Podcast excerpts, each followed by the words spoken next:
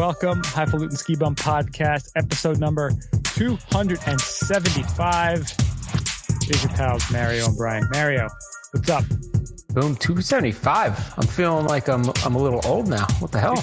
It's like a, a jubilee and a half, jubilee and a quarter. I don't know how that works. Something jubilee-ish. Something jub- jubilee-ish. There should Um, be some sort of coin minted for this episode, perhaps. Let's see. We started in 2015. That means seven years. 2015? No, really? Yeah, we started in March of 2015. I'll have to check the actual date, but it's almost our seven year anniversary. Damn. madness? That's a That's lot of madness. madness. I think we Yeah. have to have special anniversary with the established EST 2015. I think so. Yeah, well, I mean, that's what some of our upcoming gear is going to have to have the established 2015 so people know what's Yep. up. Doing it since 2015. Still Talking doing shit it. since Still doing it. 2015. That's right. things have changed a lot, but many things have stayed the same as well. So, thank you so much for listening. We do appreciate it. We have an awesome interview this week with U.S. Ski and Snowboard Hall of Fame inductee Holly Flanders. Boom. So, nice. stay tuned for that. Thank you for listening. Check us out, skibumpodcast.com. We're on the socials Twitter, Instagram, Facebook, untapped at Ski Bum Podcast. Go to your favorite podcasting apps, rate and subscribe. Hit us up if you want stickers or you want to, I don't know, have an idea, comments, thoughts on the podcast, skibumpodcast at gmail.com. Big shout out and thank you to our sponsors, Terracea, terracea.com, T E R R A C E A.com. Premium Cold Weather Solutions. Their mission best in class apparel that can be worn in any cold temperature environment, designed with thoughtful features and fit and lots of pockets, and always providing the optimum level of performance for whatever you are doing. and we can vouch for that. Awesome Can. stuff. Yes. We can f- uh, we also fully believe in the idea that good products can always be made better and strive to constantly improve, refine, and optimize all facets of our products. Use the code Terracea Bum, 15% off. Make it happen.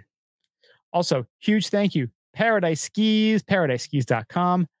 They make seriously fun skis. Paradise Skis is all about making skiing as fun as possible whether that's shredding laps in Hawaiian shirts, bringing the parking lot après, or getting up early to go for that huge backcountry objective. It's our mission to build skis and snowboards that allow our customers to enjoy every single day in the mountains. Go to their site, paradiseskis.com, use the code SKIBUM15, 15% off. Boom. Thank you, Paradise Skis. Thank you, Terracea. Mario, let's kick it off the way we always do. It's time for Après today. All right, so Après today. You know, I was I was drinking a little wine with with food today. Made some fish. It's kind of fish day. You know, had uh had some medical testing done today, and I was feeling like, hey, I, I should be probably a little bit healthier than I've been eating, and you know, just just thinking about shit. Um, so I had a nice nice meal, little wine. you thinking, I got to be healthier. I got to have more wine. Get have more wine. You know, glass of wine they say is pretty good for you, right? So why I not? mean, six out of seven doctors agree. Exactly. You know, just like the uh the Lucky gum. strikes. Same thing. That's right. Lucky strikes. I have the same odds as Lucky Strikes. And uh, I decided, you know what? I'm done with the wine. Wine was good, but I like a glass. I'm, probably like a two glass, maybe two and a half glass guy. And then I got to switch to something else. I'm like, I'm good for that. And then ease into something else. And you know, if hit hit the uh, hit the sweet spot today. A nice Guinness. Guinness. Well, you know, it is coming up on St. Patrick's Day. I know. And I didn't even realize that until after I'm like, St. Patrick's Day coming up next week. I'm like, I'm actually planning to try to go out for lunch and, and drink a bunch of beers. I don't know. Look at you. We'll see. If anybody from my real job is listening, I'm not really going to go out and drink beers. But if they're not listening, I'm going to drink a shit ton of beers at lunch. Let's put it that way. So I'm gonna I'm gonna arrange it that way. But anyway, I'm sure I'm gonna be packing away some some Guinness, you maybe go. some black and tans. I don't know.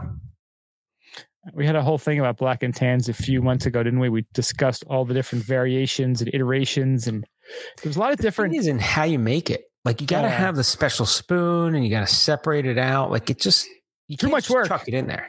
Too much work. if you try just pouring it, and it's funny, some people are like, "Oh, you just pour it in there; it separates itself." No, it doesn't. It makes it all one consistency. You want that separation of the black and the tan. Yeah. I don't know. I was trying What to got, find a stat. I wish I had a stat. Like I, I love, you know, like in the NFL, they have like all those like brought to you by like AWS, like new was it Next Generation Stats? They have all like that crazy stuff. Oh, they're advertising the shit out of that too. Yeah, like, but there's some really cool stuff that they have. I wish Yeah. there was a stat that would show me. Again, I would do nothing with the stat. I just would love to have it that shows the amount of Guinness consumed worldwide every day. And I want to see the chart be like January, February, March, April, May, June, July, August, September, October, November, December. Because I feel like March, I'm looking up right now. It's Amount of gotta- Guinness consumed daily chart. But we got to see it. there's got to be, I, I- you got to think like at least 65% of all Guinness must be consumed in March. Because I don't know how it is in your neck of the world, or maybe in your part of America.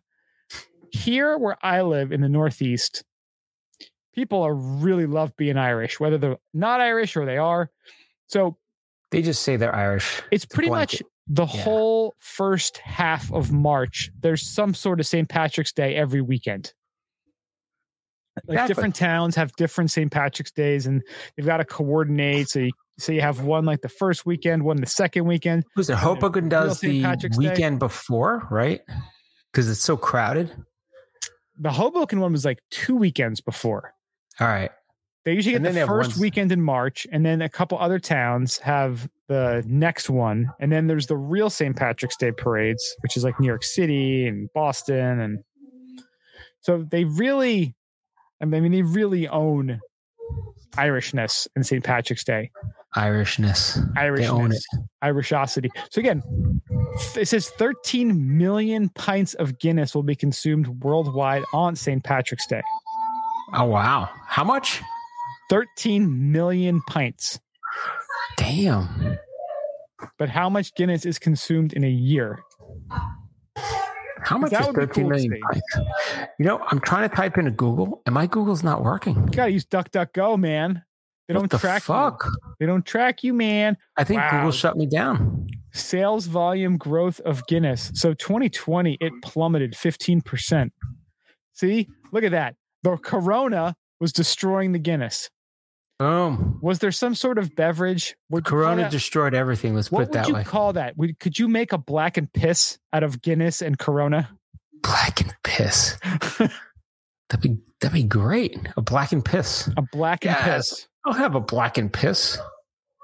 Imagine going to a, a proper pub in Dublin and being like, G'day.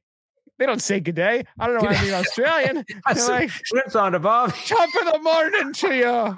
I'll have a black and piss. That laddie." would be fucking great. You go into like You start changing your accents around. you go in there and just start talking Australian to them. To be like, I will like, say, what? I, They'd be so confused. I will tell you, our pal Nick, when uh, there's been times where I've gone out with him and he's gotten he's he's had a couple, and it's funny because he has lived all over the world and all over the U.S. and when he drinks, he goes into different accents at different Ah, times. Nice. You get a little bit of like Boston accent, a little bit of Jersey accent, a little bit of Pennsylvania, a little bit of West Coast. It's Where'd hilarious Brooklyn come from? What the hell? there's just there's all over the place accents happening and it's hilarious Oh, So, that's funny shit. shout out to nick yeah i have no idea. All right so my après Yeah, my Chrome today- is just hung up. I can't search anything. look mario's even gone now. Like the podcast like it's just off the rails. He just disappeared. So while he's gone i will go into my après today. Today i decided to go up to hunter mountain in hunter new york and do a little skiing the weather has been wacky in this area monday i think it got to like 76 degrees where i am in new jersey and it, it was warm it was crazy i live by the beach people actually were at the beach but it was super windy and then it dropped 40 degrees overnight got cold again Where I was, it rained up north by Hunter and Poconos and, and way, way north up in Vermont and New England. They got snow. So I was like, you know what? I'm going. I don't know how many more opportunities in this area we're going to get. Weather's been kind of not so great in February. So I went up Hunter Mountain. Last time I was there was two weeks before the world just shut down back in February of 2020. That was my first time there. Hunter is an interesting mountain. It's got such a reputation in the New York City metro area because that's where everybody goes from Jersey, New York, Long Island, because it's pretty much like the first really good mountain you can get to from this area. So last so the first time I went was in 2020. I went again today.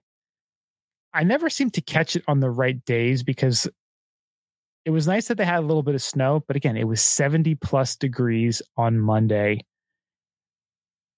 Then it dropped. It snowed a little bit. So you had some kind of crazy terrain. A lot of it got wiped out because there was rain after that. But I still had fun. It's a it is a really good mountain. I mean, there's the trails are fun. They're it's really steep. So after that, what I like to do when I do these trips, because again, it's for me, it's three hours each way to get up there, which is way too much. I know. Trying to remedy that whole issue. But I like doing something that I did the last time while also doing something new. So, new, I found the cool little cafe, got a coffee after skiing. What I did the same is that I went to the Woodstock Brewery up in Phoenicia, New York. And Mario is back, but I can't see him. You there? Bye, Phoenicia. Bye, Phoenicia. I was just telling everybody about my my trip to Hunter today. Hunter. So Trip last Hunter time, Biden? Hunter Biden, yeah, a lot of there's a lot of white stuff on the mountain today for Hunter. He's in China, right? Yes. So I uh, I went to the Woodstock Brewery, and what's cool is I went there same time two years ago, where before the two weeks before the world shut down, and it was a cool little brewery. They had food there, and when everything did shut down and everything went to chaos, it was that place and all the people we met when uh, I went with Rich out to Ellicottville in New York that I thought Nice. of. All those little small businesses, like what's going to happen to them? Are they going to be okay? Not that I really did anything for them because you know what am I? Gonna, I had more pressing issues at that moment, but I thought about them at least.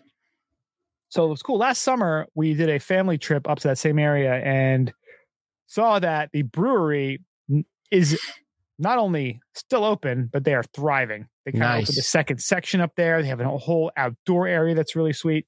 So I went back there today. I had a good burger there. They had a smash Nice. burger. I put everything on there, added extra, added bacon, added cheese, added avocado, avocado like a goddamn savage. There you go. And They're on.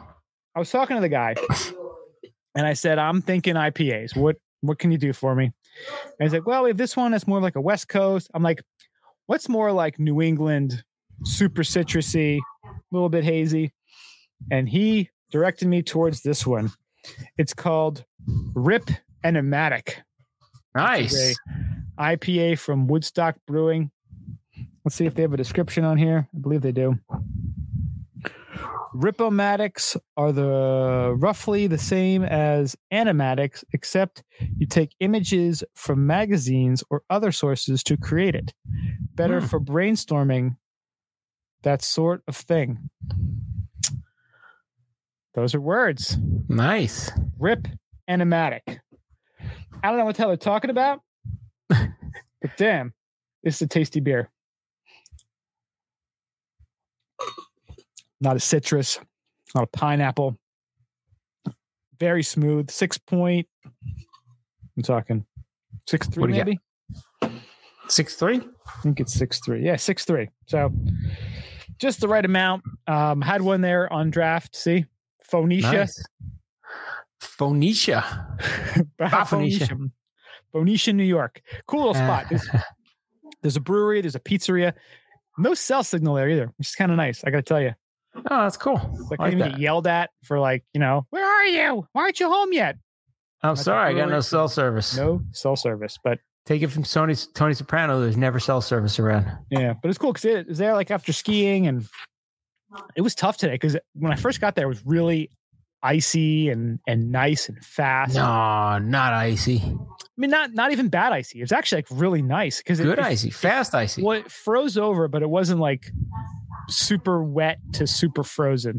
So it was Alright. it was great. It was when I first got there, it was awesome. But then it started getting really soft, really mashed potatoy by like noon because the sun was. I think it got up to like forty three degrees by then. Damn.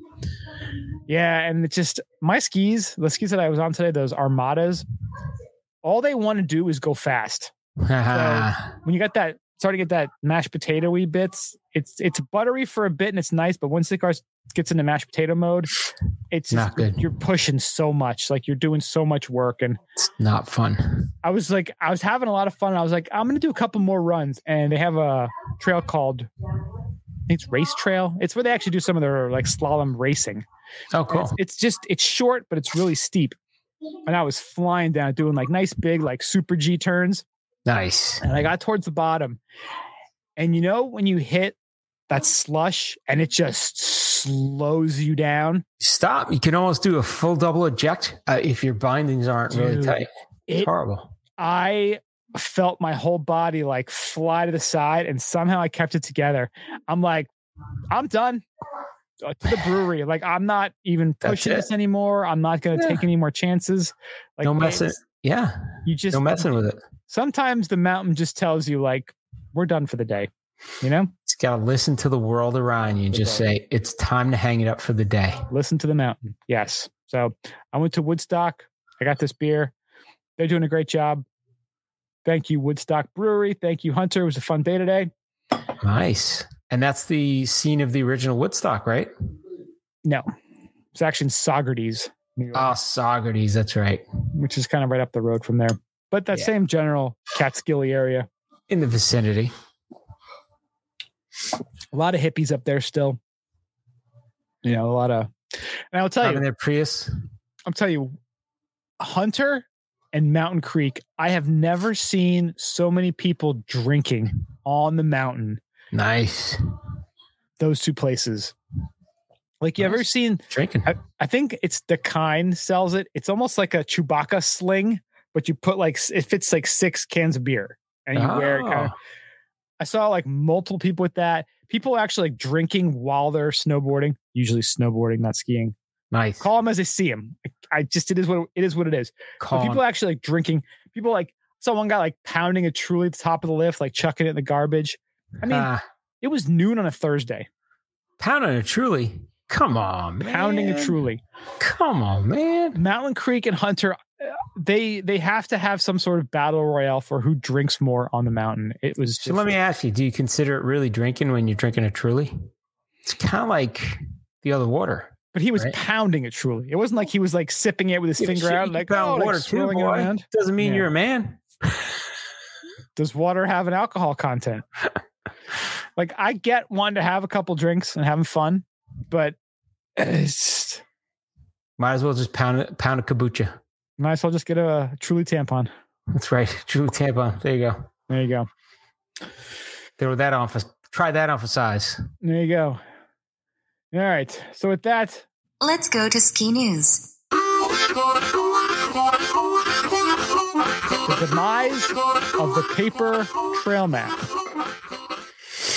This is a very touchy subject for us because I know you're collecting and and I just uh I like them. So This was an article that was on skimag.com. Long a mainstay of the lift line maze, paper trail maps have fallen victim to a combination of cost cutting and environmental sustainability. so I like that they mentioned it in the first sentence there is everybody says it's environmental stability stability, but you know what's really about? Cost cutting. Of course. Under the guise of being environmentally friendly, we're gonna save a bunch of money and you guys will figure out how to get around the mountain on your own. Exactly. So, according to a report in the New York Times, resorts across North America are doing away with physical pocket maps and asking skiers to view trail information online. Free paper maps used to be a mainstay in lift lines and at base area lodges around the country, but that is no longer the case. Vail Resort's 37 ski areas, guests must now ask a guest services representative for a map.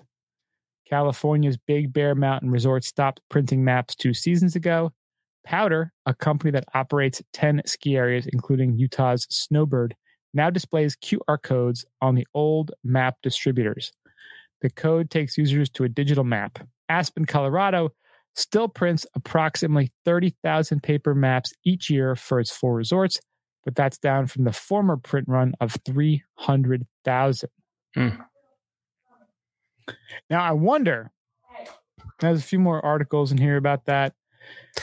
I go back that- and forth on this. So this year, when I went to Crested Butte, they only have the map online. They give you the QR code. That's fine. But you That's- know the one that's the thing I, move. you know the one thing I do not want to do when I'm on a freaking mountain or in a, on a lift. Be Pull out your phone. Yep. pull out my phone.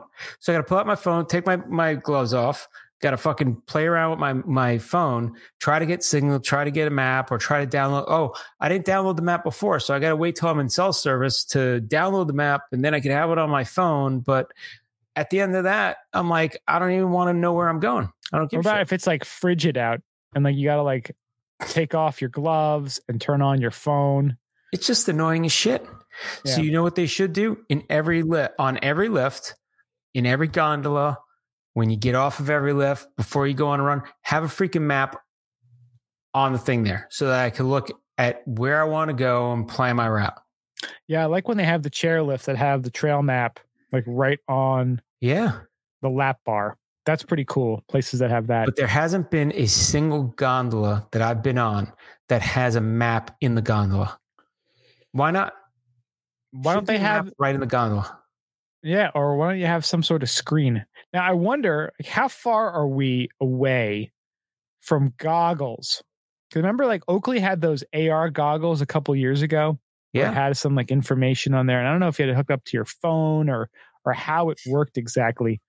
But how cool would it be if you had like an AR mode in your goggles and you could like turn it on, and it would almost give you like a Waze or Google Maps of the trails that you're on. yeah, but you got to know where you want to go. If you're looking at that turn by turn, right? like a minority report. You're like moving your hands around, like doing all kind of signals, and it kind of like zooms out the map, and you could like, Well, I like when where you want to go. lift or a gondola and they have the giant map there. They should have more of those everywhere because you know what happens is you stop and you're like, oh, I forgot where I am, or they don't have things marked properly, and you- don't want to get lost, right? So it's kind of Well, the giant map is great. The problem with the giant map, and again, it, no, no solution is perfect. right. And I know Whistler did it, which I really liked. They actually showed they had the big map, but they also had the lights for the trails and the gondolas. So it showed you which gondolas or lifts were open. Right. Right. You know, because if you, because again, the map is awesome, but if you're like, hey, we're going over way over here, And it's closed. Like, did you check if it was open? It's like, oh, now we're here. We're stuck. This sucks. We got to hoof it back up or whatever. right. That that can happen too. So again, Yeah. I mean, not that a paper map would help you in that situation, but that that that seems to me seems to be the best solution when you have the board with the lights showing you what's open. Yeah. So uh, when I went to Snow Basin, they do paper maps still, and I was like so surprised. You sent like- me one.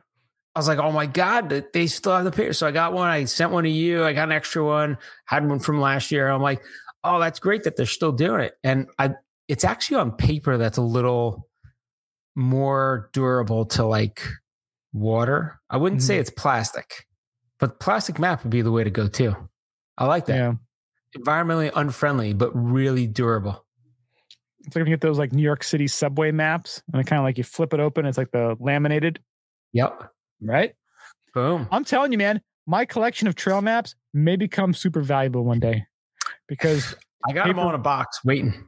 when paper maps are no longer a thing, I will still have these bad boys. when we talked about there's like artwork there's there's the guy that they did the um the book on James Nihu- Niehues. Yeah who who did all the uh the map renditions and like there's an art to that and yeah it's not in scale but it gets you the map on a single piece of paper that you can follow and not get lost. Like it's it's pretty amazing that you can do that, and that's going to be a lost art. Then what are you to do? GPS? Then okay, you don't have a map. Then I don't know. The whole phone thing, I just don't like. So you get lost and you're in the middle of a trail. You got to try to get cell service, hoping you get cell service to pull a map down, or hoping that you downloaded the map, and then you're going to sit there, look with your gloves off in the middle of the trail at your phone, like staring Mm. at your phone like a dumbass. Like I just don't like it. Yeah. Yeah. And I wonder too if James Niehues retiring played into this decision at all. Again, you know, they want to be environmentally friendly, but they're also mm. saving a shit ton of money and not helping you out. Like you said, have more people, have more because anytime they have mountain ambassadors, I love it. Usually they're volunteer anyway, but you ask them where to go and they're like, oh, yeah, go over here. And today it's not that great. Go to this other place. And I love talking to them because they're like all jazz and excited and they know the mountain. They're like, yeah, this isn't too good right now, but you might want to come back later in the day and go do that run. They give you a little advice there while they're giving you directions. Um, and they're super helpful. I mean, Snow Basin and Crested Butte this year, you're looking at the big map and they have the, the the information people right there and they're like hey where you want to go? And they're like you know they just start grabbing people like where are you where are you looking to go? And they'll start pointing shit out on the map. And i love that you know it's that interactivity that you get with somebody that knows the mountain. Yeah. it's nice. And, uh, and you know, of course, Vail is going to use that cost saving tip because stockholders first, skiers last. That's That's their motto. we're all about saving money Just and just an FYI for any of you MTN stockholders, they started the year at 321. They're currently at 244. Ooh, taking a big whop in the nuts Hope you enjoyed your 20% off Epic Pass there you go. haircut. yeah so i don't know i, I miss the paper map paper trail map I'm a fan. it's it's one of those things maybe you don't want to have like five paper trail maps when you go out like it's great you know just take one when you need it but it's also a nice souvenir that you don't have to pay for you get it you bring oh, it you paid for it. you paid for it in You yeah. paid for it. the price of lift tickets you paid for it Yep. um but Yeah, yeah, I that's, that's a nice keepsake I first experienced that last year at Breckenridge, the uh, the Yeah. whole QR code thing. Because I asked the guy, I'm like, "Oh, can I have a uh, a trail map?" They're like, "Well, we're just doing QR codes now." Yeah like, you can go And down to look at 'em guest like- services, and I'm like, eh, I'm not going to do that. you look at them like i can't process like what Yeah, I just Yeah. paid hundred and eighty nine dollars for a lift ticket, and you can't give me a goddamn trail map. Yeah, you want to save the environment that bad? How about saving the environment by like not charging me as much and then saying, "Hey, you know what? Got a QR code. Thanks." Yeah, right. I don't know. Yeah, It's got to be a better way. we'll figure it out. I think the AR on the goggles could be the way to go. Then again, you got to have it charged. You got to have some equipment. It's a bunch of You get a little solar panel on your helmet. whatever happened to looking at a fucking map, putting it, tucking it away in your pocket in case you need it, and then just skiing. What about No technology, nothing. How about some bootleg trail maps? That oh that that'll be better. We'll be in the we'll be in the uh, parking lot. Yo man, I got your trail map right here. Yo, my man, you need a trail map. Trail map. Ten dollars. $20. Ten dollars. Ten Twenty dollars. Oh no, you jack it up like fifty dollars. And then you start selling like bootleg ones. that are like all messed up, like the wrong stuff. You're like, there's no trail that does this. But that'll be great. You'll keep all the private stash stuff like hidden. Like, man, I bought this trail map. He didn't say anything about this. No, no, that's unmarked on that map. You got to pay the extra Yo, that's the ten dollar map. This is the twenty dollar map, which actually has all the stuff on it. That's right. It's only from the one guy in the corner that everybody like. It's a little, little scam you got going. I would not be surprised if they did start selling the trail maps for like a buck or two bucks in the Why not? future. I got pretzels and trail maps. Well, think right, about it. Right in the parking lot. you always buy your stuff online beforehand. It's like they have a checkbox there. It's like, hey, just have it checked by default, and it's like five bucks for trail map. Yeah. Or I love it. too. Like you don't print out the trail map, but like you could print your own. Okay, so now I got to have a printer, and I got to buy paper and printer shit in there and print this thing. And you're going to run out of ink or something's going to happen. You're like, I got this map that just got wet and all of a sudden just ran everywhere. Like it, it's Can't just see nothing. silliness, absolute silliness. Well, speaking of silliness, about this next story? Boom. Vail police have cited 31 people for lift ticket fraud this season. Dun, dun, dun, dun. Eh, Max Bad fine. boys, bad boys. What you gonna do? Max fine is $999, otherwise known as 666 upside down. What you gonna do if the pick on the pass ain't you? Bad boys, bad boys. What Yeah. you gonna do? What you Or gonna do if the pick on the pass jail. ain't you? Damn. 180 days in jail. So according to Vail 180 police, days in fucking jail for using crazy. someone else's Epic Pass. That That's is beyond insanity. That's beyond bullshit. So, according to the Vail Police, in a press release, lift ticket fraud is on the rise as 31 people have been cited for deceptive use as of March 8th, compared to 27 total citations for the entire previous ski, ski, season. That was the beauty of masks. Yeah, exactly. The beauty of masks is they couldn't tell if it was you or not. Yeah. So CBS 4 reports Vail Police are working in conjunction in conjuncture with Vail Mountain to host to bust fraudulent pass users. Investigators say that the weeks leading up to the end of the season are typically the busiest times for ski pass fraud. As technology improves every year, so does the difficulty in of using a borrowed pass.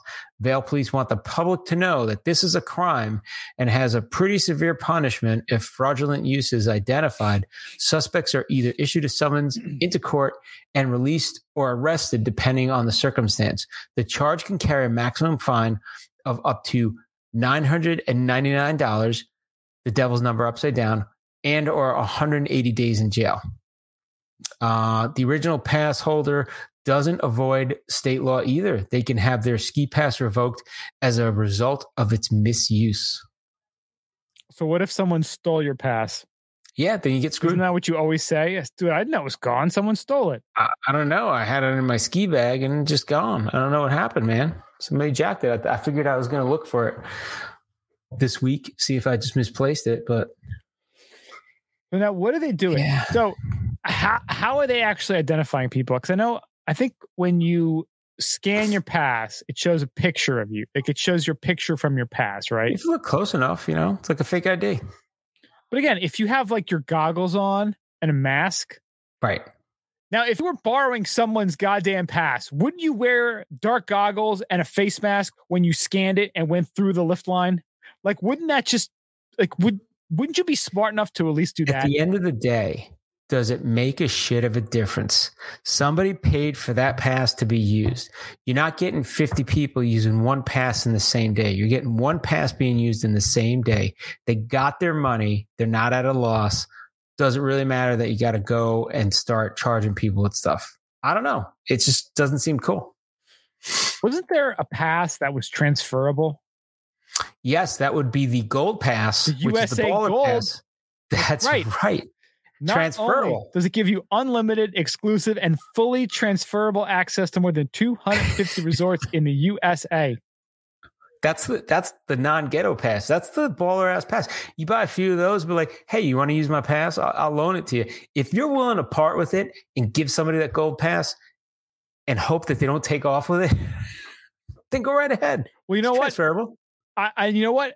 I am making a stance right now. I don't believe inflation is real because the U.S. Gold Pass is still only twelve thousand five hundred dollars. If inflation was real, it would be up to fifteen thousand by now.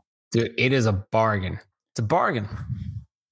When a about it. loaf of bread is eight thousand dollars and this thing is still twelve five, you're gonna go buying this pass was the best thing I ever did. And it's a 12 5 donation to the USA ski team. So you get a, a tax write off, don't you? Perhaps. Yeah. You can write some of that off on taxes or all of it. I don't know. You can write it all. Write it off, baby. Write it every all off. trip is sponsoring the USA ski team and snowboard team. Why can't you say like the entire trip is? You know, the hotel, the lodging, the. If you're a tax professional, write to us and tell us how wrong that is. Tell us Because in my mind. I'm thinking you write it all off. And this is why I don't do my own taxes. I would just write everything off. Just write it off. It's a write off. It's a goddamn write off. I think it is. Hey, anybody want to go have a meal while I'm on my trip? Because that's part of this supporting the. USA ski team. Yeah. So if you're going to use someone else's pass, just please be smart. Just put on dark goggles and a, and a face mask, and no one's going to know it's you. You also don't want to you. look like them, right? Like, you know, I'm not always this Caucasian looking. You want to kind of look like the part. I don't know. Well, the moral of the story is don't be too weird looking. Don't be If- too weird looking. Yeah, Just be good looking and borrow a good looking person's pass, and you'll be fine. that's right. But again, you wear a dark goggles, you put on a face mask, you go through the thing, they won't even know. It's really cold out. You wear a whole face mask. Wear the Cthulhu mask that like I had. The Cthulhu Nobody knows who's under there. It's No Cthulhu. Cthulhu. Yeah. He's just freaking skiing. All right. The Dark Lord Cthulhu is underneath there. It's fine. That's right. In the picture, Cthulhu. 180 days in jail. Who decided that? Like, Dude, man, sort I'm serving hard. You're Ridiculous. fucking, you doing Oz because you fucking stole a list pass. Come on. this is like cool hand Luke stuff here. Like, this is ridiculous. You getting, you like protecting your butt cheeks, not dropping the soap because you stole a lift pass? Really? You going to Supermax? 180 days in jail or a thousand bucks. Going to I'd be like, yeah, here's the money. Like, I'll just get the money to avoid going to jail. Better watch out. You go to Hunter, you steal that pass, going to Rikers. there was no photo necessary for Hunter. See, because they, they know they're like, why are you going to be this this critical? Somebody paid for the pass. It's but also, legitimate. too, what is it? It you says sold like, the ticket. but it also says depending on the circumstances. What does that mean? So let me ask. So like, a whenever Sun- they go if it's through a Tuesday, case- it's all right. If it's a Sunday, it's not okay. Like, what does that depending on the circumstances mean? yeah, right. So let me ask this: I don't like, any of this. So whenever you go to a lawsuit, right, they they start talking about damages. What are the damages in you using somebody else's pass when you're not using it at the same time? You didn't buy a two hundred and nine dollar a day lift ticket at Vail. But my friend did, and I'm using his lift ticket. While you say it's not transferable, you're not at a loss because it's still the one ticket that was paid for. It's all these idiots trying to cover up. They're all trying to get the money back that they didn't make when they sold the Epic passes at twenty percent discounts, and they're trying That's to right. make that up on the uh, on the backside. And now it's the ghetto pass. Do the USA ski team get the gold pass? Non ghetto. like a grown up. Do it whatever you want to do.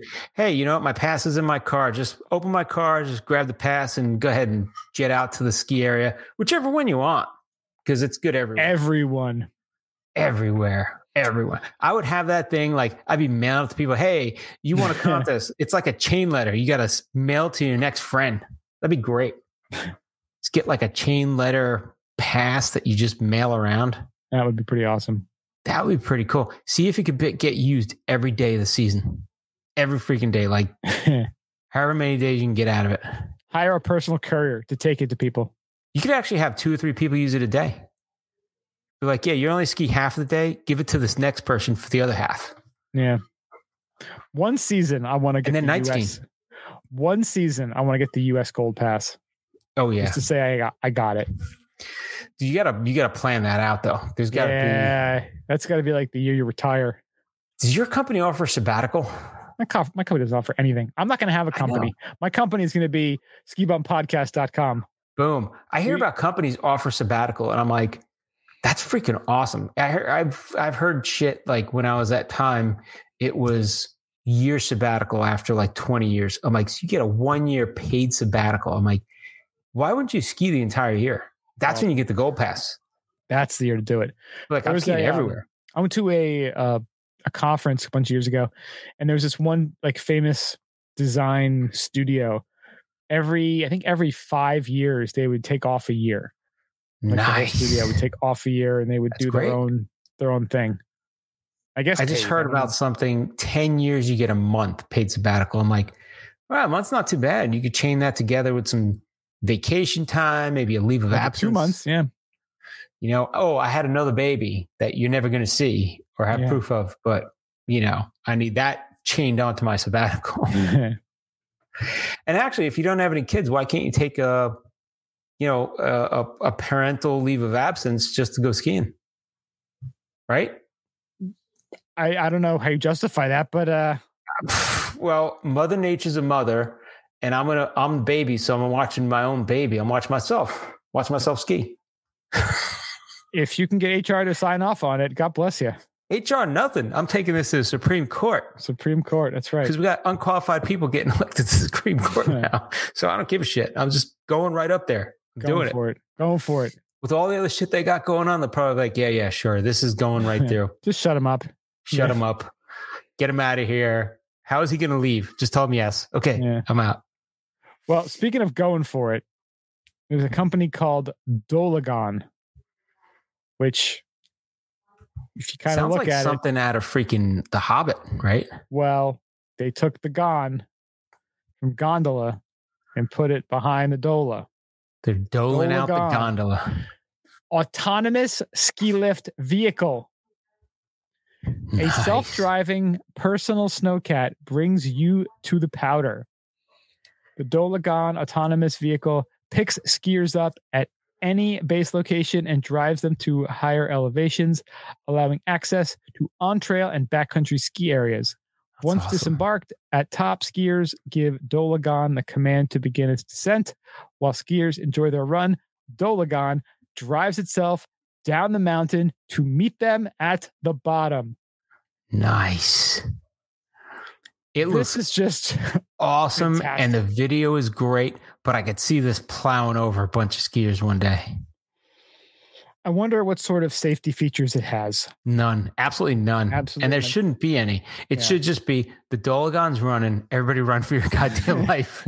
Yeah. it's out of control. Run, well, then you're gonna have goal uh, Dolagon Wranglers who are gonna be like right. on like you know like snowmobiles with like right. lassos, like trying to like, grab the steering wheel. Come on, big boy. We got him. Whoa, whoa. Now, what this thing is, it looks. You've probably seen these at ski resorts. They look kind of like, almost like kind of like jacked up golf carts that are on those it's like treads. an ATV with treads, right? Yeah, it's sort of like an ATV slash golf cart with the treads. I know I've seen them before. I think up at uh Sugar that Bush I saw one. all makings of an automated beer cart. That's all I'm saying. For sure. You could you could do a lot of other stuff with this thing, I assure you. Riding around the mountain, giving out But- beers. But um it looks like it's got a bunch of satellites and GPS and yeah, I guess you just tell it. I don't know, I don't know if it does it follow you. Like imagine it's just like you got to have some sort of like device on you and it follows you wherever you're going. It just won't stop. It's like a Terminator. It's just kind of like fall, hunting you It's down. gonna just run you down. Yeah. I thought we were friends, Mario. Dude, this could be a I thought great we horror friends. movie for this thing. Like the fucking Dolagon that like stalks people. Is like you're out there in the woods and Yeah. you just hear an engine going. It's fucking Dolagon coming at you. Yep. I love this idea. I love the idea. And the treads are aw- like I would just want to ride around on one of these bad boys. I know. It's super sweet. There's a video on the website. So here's the how it works section. How it works section. So step one, Dolagon picks up skiers at bottom and autonomously drives them to the top. Step two, skiers unload at top and instruct Dolagon to begin its descent. Step three, while skiing, Dolagon is driving itself to the bottom and murdering bystanders. Damn. Step so four, if you have like a, a Tesla, a self-driving Tesla, can't you just put treads on that bad boy and do the same thing? who can stop you? Dude, I get my Cybertruck. I'm doing this shit with it. Step four, Put some skiers fucking and Dolagon. treads on it. and Everybody run for your life because that thing's gonna run everything over. Yeah. Go through lift lines. Yeah, there's some videos on the website. It's pretty cool. I would check it out. Dolagon goes through a lift line. That's the next headline I see. this thing is awesome. I could just see so many people, like so many lawsuits from this thing. I can see dipshits like falling in front of Dolagon and it runs them over. Like, what did you think? It's on autopilot. Don't get in its way. Ski Yeah. somewhere else. Like, why would you ski in front of the Dolagon? Then again, somebody's gonna want to jump it or huck off it. Like, this could be Oh, something. of course. Remember, like uh, that like super old like SNL skit with Happy Fun Ball. yeah, It's like don't taunt Happy Fun Ball. It's like that's right. don't taunt Dolagon. Oh, that's awesome. It's pretty sweet though. If you got some, say you had a ton of land, and of course no, uh, you're not building a lift there. There's some sort of zoning laws or issues, or you're just lazy, and you just bought this bad boy. Now we have this, and we have that Kickstarter with that little mini rope tow Yeah. So they're coming up with all kinds of crazy ways to be able to access terrain that has no lift service. So think of this. You're in the middle of nowhere in your private yurt. You got the fire going. You're settling down. You're getting all cozy. A fucking Dolagon just rolls right through that thing. It could happen. It could happen. in the middle of the night, of course, because Yep. Somebody got run over and the Dolagon's still going around. Cannot compute. Cannot compute. Kilo humans. That's very possible. It could get hacked. Maybe they have some like, crappy great- software. Great, great setup for a horror movie. It's I like gotta the, say. it's like that. Uh, what was that movie Frozen? When people get stuck on the chairlift. Oh, that was the uh yeah, and the wolves came. Frozen. It was in like New England too. It's like right outside of Boston. It's like Yeah. that's really gonna happen. Uh, well, you know, same thing. It could. It could. It could. This could. be the follow up. It could. This is uh in the summer, like Jason's running around killing everybody, and in the winter, this is Dolagon. The Dolagon is out there. it's like the Yeti. Yep. All right. Well, that thing is awesome. And speaking of awesome, we're going to roll into our main topic. We had the honor, I had the honor to interview Holly Flanders, who, if you're unfamiliar, she is an inductee in the U.S. Ski and Snowboard Hall of Fame this season. Awesome. She is a three time World Cup ski race champion, former Olympian. She started her own clinics out in Park City, Utah. Her son is a X Games world champion. Nice. She's doing motivational speaking. She's Her a- motivational speaking site looked pretty pretty badass. I was like, very interesting. yeah, she's also a competitive mountain biker. Like she is just an awesome lady. She was great enough to take time to chat with us. So I think you're going to really enjoy this. So please check it out. Holly Flanders. All right. And we have another very special guest. We're honored to have Holly Flanders, a U.S. Ski and Snowboard Hall of Fame inductee this year, former Olympian, motivational speaker. Holly, thank you so much for joining this week. Thank you. It's a pleasure. And then we had a little bit of logistical issues getting uh, connected here, but I'm glad everything worked out. Uh, really appreciate your time. And could you uh, go into a little introduction, a little bit more about yourself?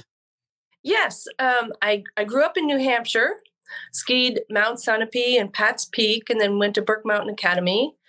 And then I I scraped my way up to the U.S. ski team and won three World Cup downhills. Um, I was in two Olympics, 80 and 84. That was Lake Placid and Sarajevo.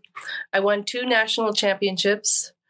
I don't know, I think uh, probably six World Cup podiums, something like that. Just so many of them. You forget. 21 top 10s. I'm trying to dig up the stats. But anyway, that's kind of it. No, that's that's really cool. I mean, it's your story is awesome, and you know, um, and you mentioned like Sarajevo too. You know, with all the craziness in the world, like I'm sure you've seen the pictures of like what Sarajevo, what the Olympic site Yes. looks like now. It's like this like you know crazy post-apocalyptic, you know, Yeah. venue now after war, and it's horrible. And you know, there's all kinds of craziness going on in the world, and you know, skiing is one of those things that you know it seems superfluous to a lot of folks, but those who of us who who love it and are passionate about it, you realize it's almost like this this zen this this it's like the one when everything is wrong in the world it's like the one thing that's kind of makes you feel right It's a constant. Thank good yes nature. Gravity. And nature and gravity and movement and flow. if there's one thing we can at least depend on it's gravity right Yeah, oh, absolutely. and taxes. in taxes right death and taxes as ben franklin said he, he wasn't a big skier though so he forgot about gravity That's right. um, so one thing i liked on your on your website is you mentioned that one of your coaches referred to you as a bag of bolts Yes.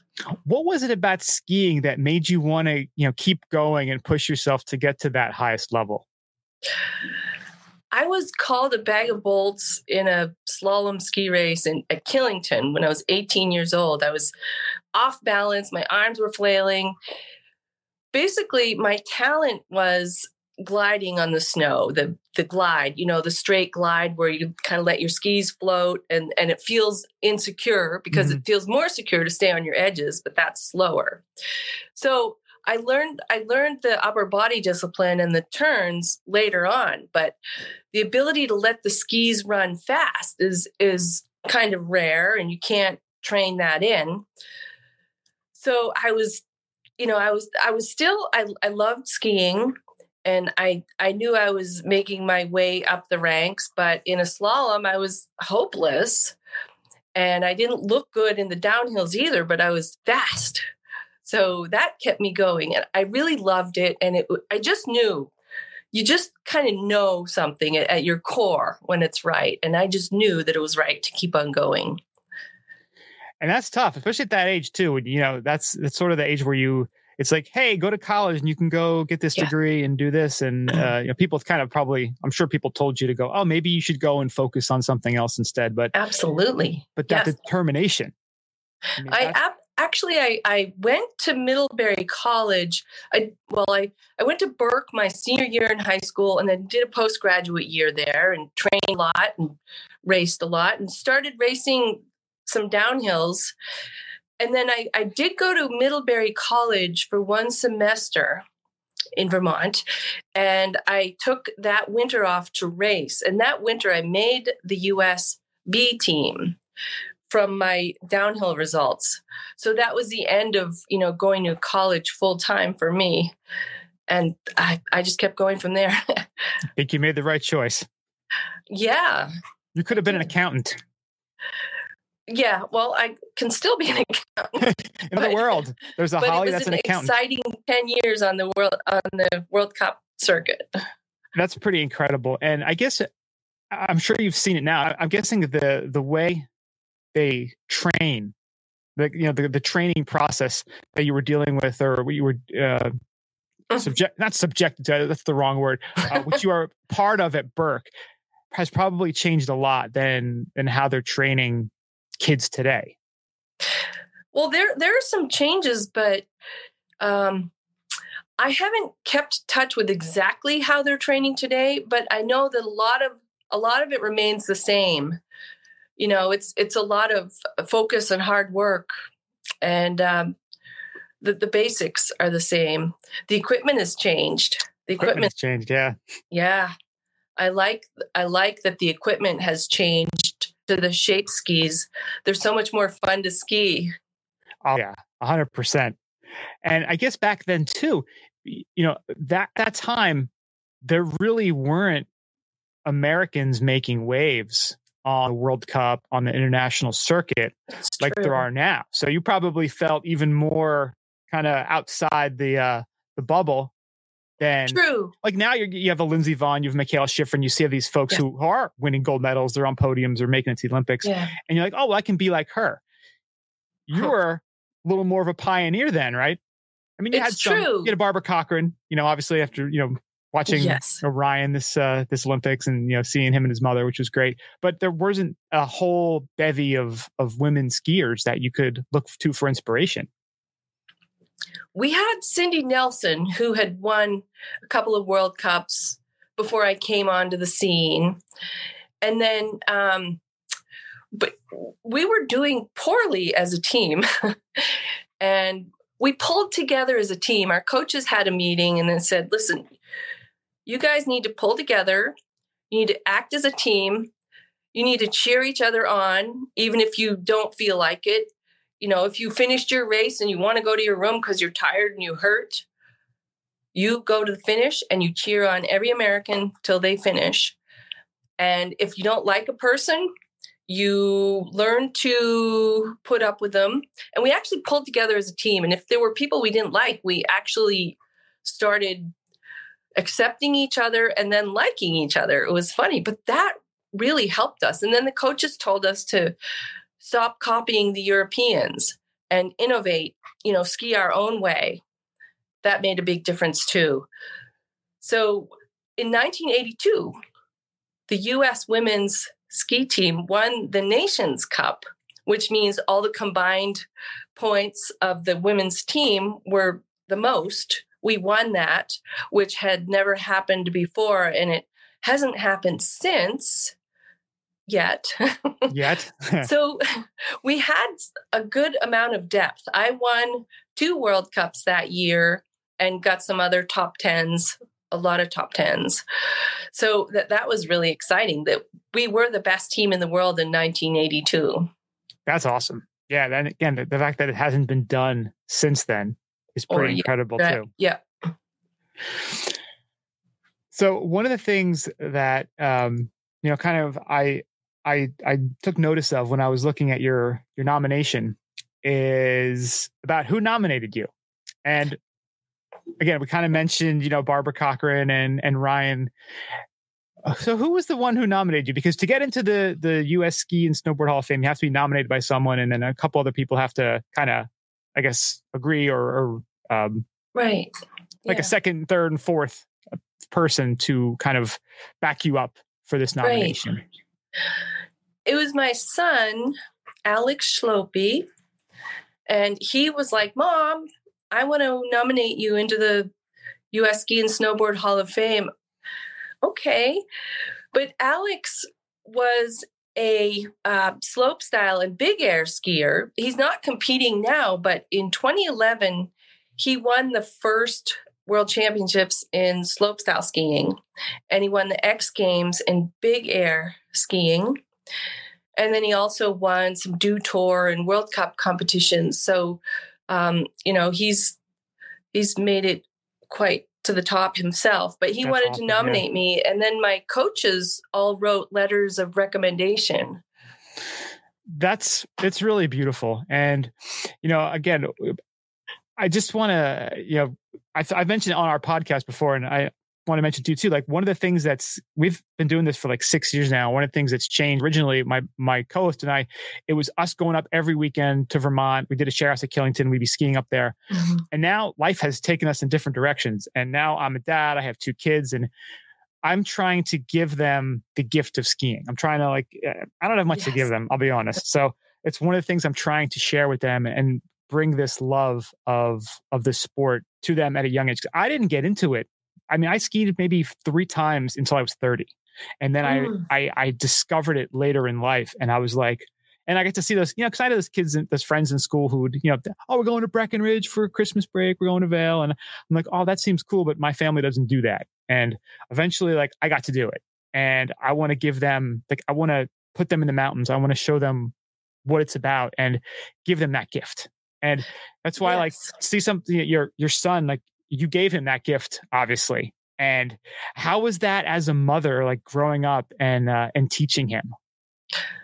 Well, I it was it was great. I taught him to ski and then while I, I ran women's ski workshops at Park City and Canyons for several years, and while I was doing that, I would put him in the ski lessons. And I kind of pushed him towards racing a little bit. He didn't want to race, which was fine. But he started building jumps with his little friend, Joss Christensen, who Joss actually went on to win the first gold medal in the Olympics in 2014 in slope style skiing. But um, it was really fun watching him make his way up the ranks and he just worked he loved it so much he worked really hard at it and um, I, I was so proud i think when he won the x games i was more proud of him than i have been of myself you know when i won my first world cup That's so that so was cool. exciting Yeah, and how old was he when you you first got him out there? he was uh i think he was three when i first got him out there yeah Okay. All right, good. I'm just I'm trying to t- do the math in my head. I'm like, okay, my son is four now, and I I had him on the leash at first, and I Mhm. finally got him off the leash this year. I let him follow me down, and excellent and he's doing it. And again, it's like again, I, I have no credentials or medals or anything. Like I'm just a a sad old guy in a basement trying to ski. But that's to, all you need to see him come down behind me and follow me down, it was like one of the greatest feelings like of my life. I, I was so happy. Ah, so- that's great I can. uh I, mean, it doesn't doesn't match a, a son getting an X Games medal or anything, but uh, it's one of those things. Like you know, as a parent, you just you want to feel like you're doing. You want those little signals that you're doing something right. Yeah. You know, because there's so many days where you're yelling at him. You're like, I suck as a parent. Like I need to step my game up. Like those- yes those little tiny nuggets of of inspiration and and and happiness is is just you know keeps you going. Well, your kids are lucky that you're getting them out skiing because that's an amazing gift to give a youngster. Oh, I totally agree. And and thank Yes. you. And I know you mentioned your son Alex. How has your family shaped your ski career? Oh, that's a great question. My dad got us skiing on weekends at Mount Sunapee as a family when I was young. I learned when I was three. My sister Deb Flanders is five years older than me, and she decided she wanted to ski race.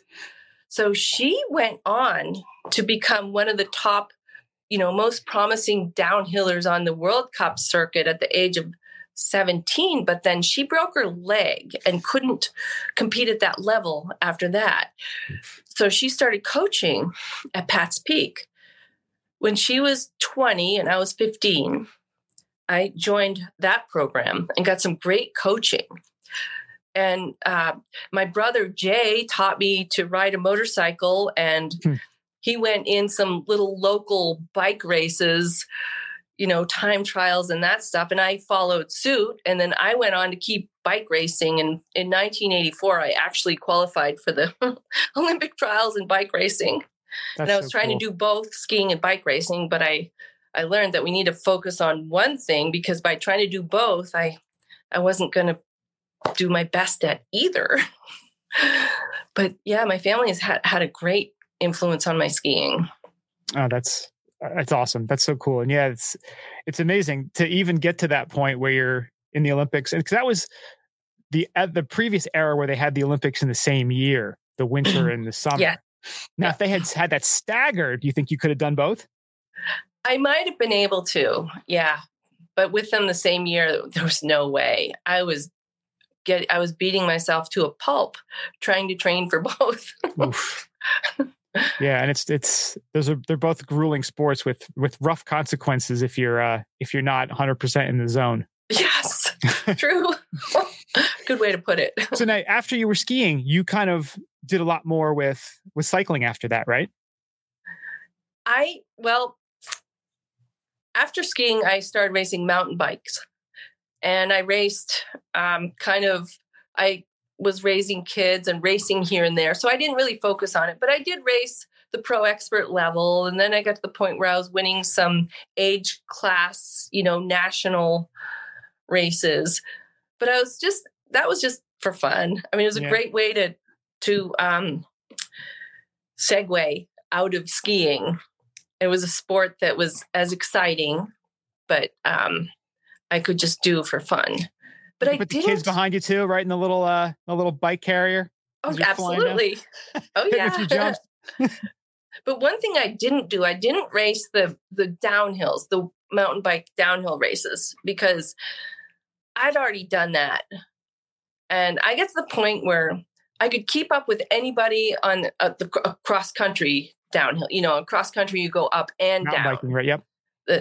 I could keep up with anybody on the downhills, but I I just didn't want to go into downhill racing on bikes because I already did that. I survived it. Yeah. Good for me. Enough of that. Now, again, this is a I'm I'm just I'm just grabbing out of the air here. Where do you think there's been more of a technology change in uh since you were, you know, racing in biking or in skiing? Oh, that woo, that's a tough question because the skis and the bindings are so much better now. The shaped skis are so much better. So much But easier for beginners. Wow, yes. But the bikes, they've come a long way. And now with the e-bikes, that's just crazy. Oh, now you're just cheating at this point. It's just like a scooter. True. Yeah. Yeah. no, I just oh sorry, go ahead. go ahead. Go No, I just bought a, a new mountain bike two years ago, and I I was mountain biking again, just doing a lot of cross country stuff back in like the the nineties, and I bought a new bike this year with like the uh last year the the seat like the seat post it kind of like Yes. scooches down and stuff, and I was like. This is a great idea. Like just the technology, like those little things, which have, I'm again, bike I had before then was 20 years old. And that's made a big difference. And you mentioned downhill mountain biking. I mean, the suspension travel they have now versus yes. probably back in the 80s. Oh, you're, the suspensions. you're taking like a 10 speed with thicker tires, like downhill at 60 miles an hour, pretty much, right? Well, when I was racing in the late 80s, we had, oh, the Proflex was the first bike with the you know, the full suspension. Mhm. And then, uh, so we had full suspension, but it sure has come a long ways. Oh yeah.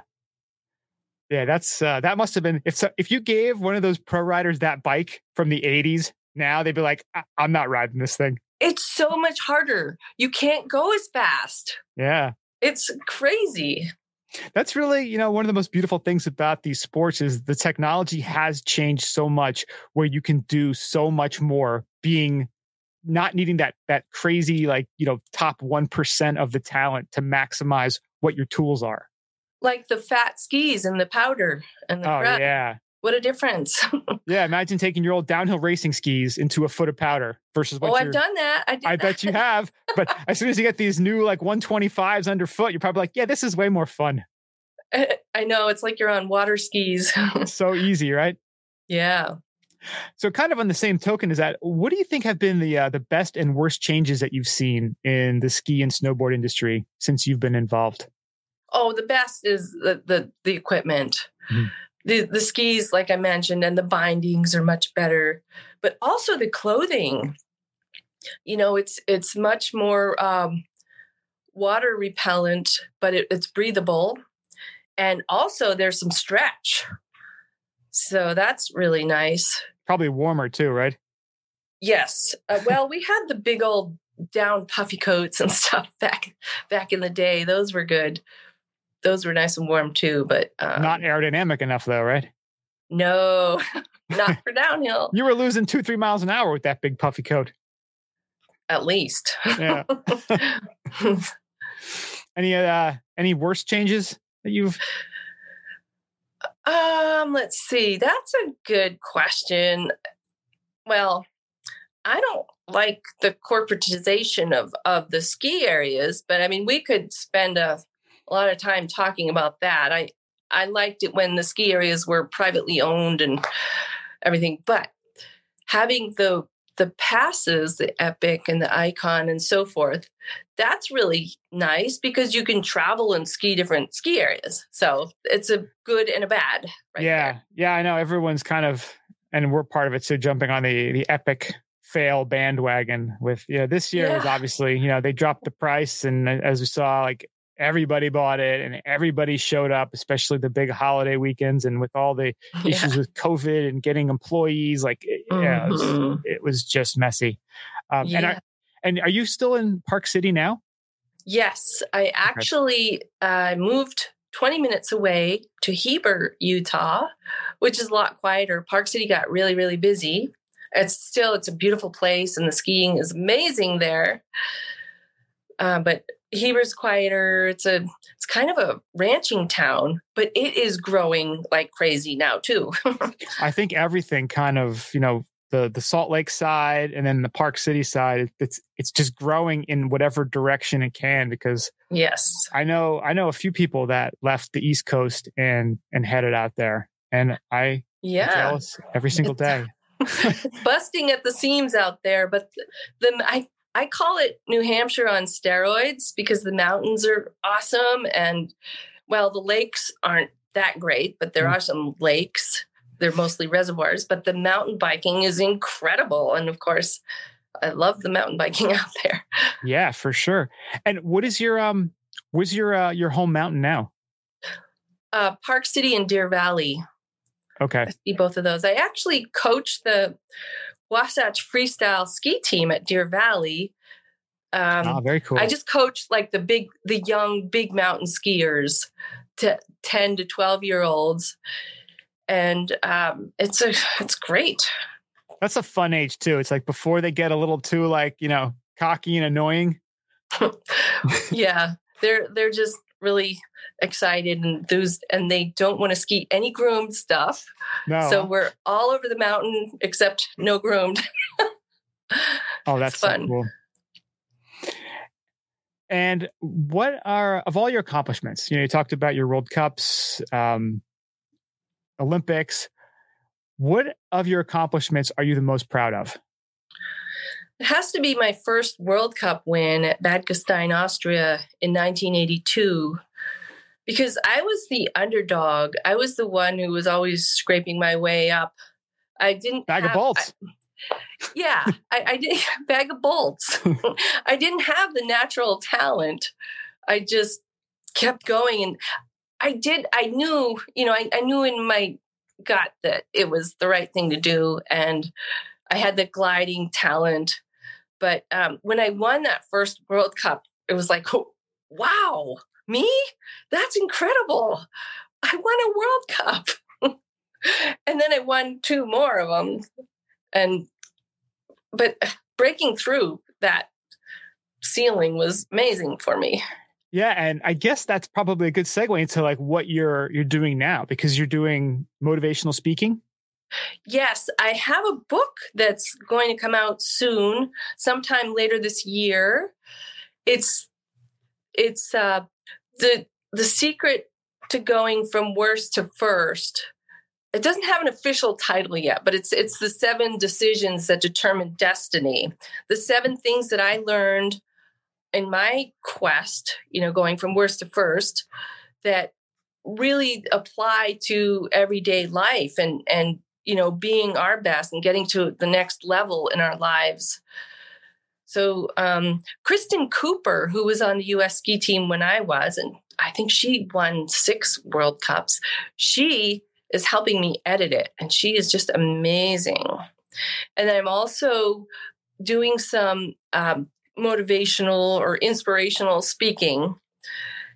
And uh, that's several years ago, I was mountain biking at the 8,000 foot level at Park City. It's called the, um, the Mid Mountain Trail. And I looked out over Park City and the leaves were turning colors. And I'm like, okay, what's going to be the next chapter of my life? Because you know the kids are almost grown. I put everything into raising my kids. And what what's going to happen from now on? It was a it was a, a change time of change. And what really came to me was that I want to make a difference. I want to share my wisdom because I have a lot of wisdom. I've been through a lot and learned so many things that I think can really help people. So, my driving force behind all of this is to make a difference in some people's lives and inspire. And I mean, again, that's that's the greatest thing you can give back to the world is is sharing your your gifts and your knowledge. Exactly. And I I love your um your seven decisions here. Like I, I was just reading through them. They're on your website, hollyflanders.com if anyone wants to check it out. And uh, yeah, no, I love that number one. Focus on one talent. As you kind of mentioned before with your skiing and biking, you could have done both, but you, you know, focused on your skiing. Um, yes. Um, that's, that's, it's, it's almost like saying get out of your way sometimes. Cause like that's yes. a lot of times it's our own, we're our own worst enemies where we try to do True. too much instead True. of just finding that one thing that, that we can be the light. We can be that inspiration and, and just focus on that. Yes yeah but i i do love these um this decisions the uh the seven decisions. So yeah hollyflanders.com and any other advice as a ski parent that you can give? Make it fun. It's got to be fun. It or it just won't work. Make it fun um i always tell my favorite story from you know when I was ski racing, how I got up, you know, climbed another level in my skiing was one day I was in uh, Sölden Austria at a training camp, and we were running giant slalom time trials, and I was placing last. You know, with the U.S. women's ski team, and there's some really top giant slalom skiers there, and I was thinking okay, I'm on a plateau. I'm placing 20th in World Cup downhills, and I'm not advancing from that. I'm, I'm stuck on this plateau. And I don't want to remain stuck there. If I'm going to keep ski racing, I, I really want to, um, you know, get to a higher level. And I'd been working so hard and training so hard and trying really hard. And all I'd been focused on was, you know, trying hard and how I was placing, stuff like that. So I'm thinking something has to change. I kind of stand there and empty my mind out and look out over the Alps. And I realize, huh, I've been here all these days and I haven't even seen these mountains. and they're incredibly beautiful. They're unbelievable. There's, you know, glistening snow and glaciers coming down and the the browns and the the grays, blue sky. I hadn't even noticed it. So I just took it in. I go, wow, I get to be here. I get to do this. So um, I just let it all in. And then I started skiing with that feeling and feel i was um, noticing how beautiful the turns felt i was savoring the turns and wow i jumped into the giant slalom time trial and won that run i was the fastest wow i'm going from 20th to first well there were only like probably eight or 10 girls, but I was placing okay. last in these giant slalom time trials at this training camp. So I won that time trial. And the rest of the time trials, I either, you know, I won or I was up high in the rankings. And then that translated over to my racing season with the downhills. And, and that later that year, I won the um, national championships downhill in Alaska. And then I, the next winter, I qualified and went to the 1980 Olympics in um, Lake Placid. So, you know, it was just one of my steps, but it, it, got me to a higher level. So it's just noticing the beauty, putting yourself in the mindset where you're, you know, experiencing the beauty. And what that does is it opens your heart and it puts you in a, a state of mind where you can succeed where things flow better for you rather than you know being all constricted I kind of look at it as a performance hack. Mm-hmm. Yeah, it's like that, one. that art of being grateful. You know, just starting yes. out there kind of like I said, opens yourself up to to new opportunities and, and new ways yes. of looking at things. Exactly.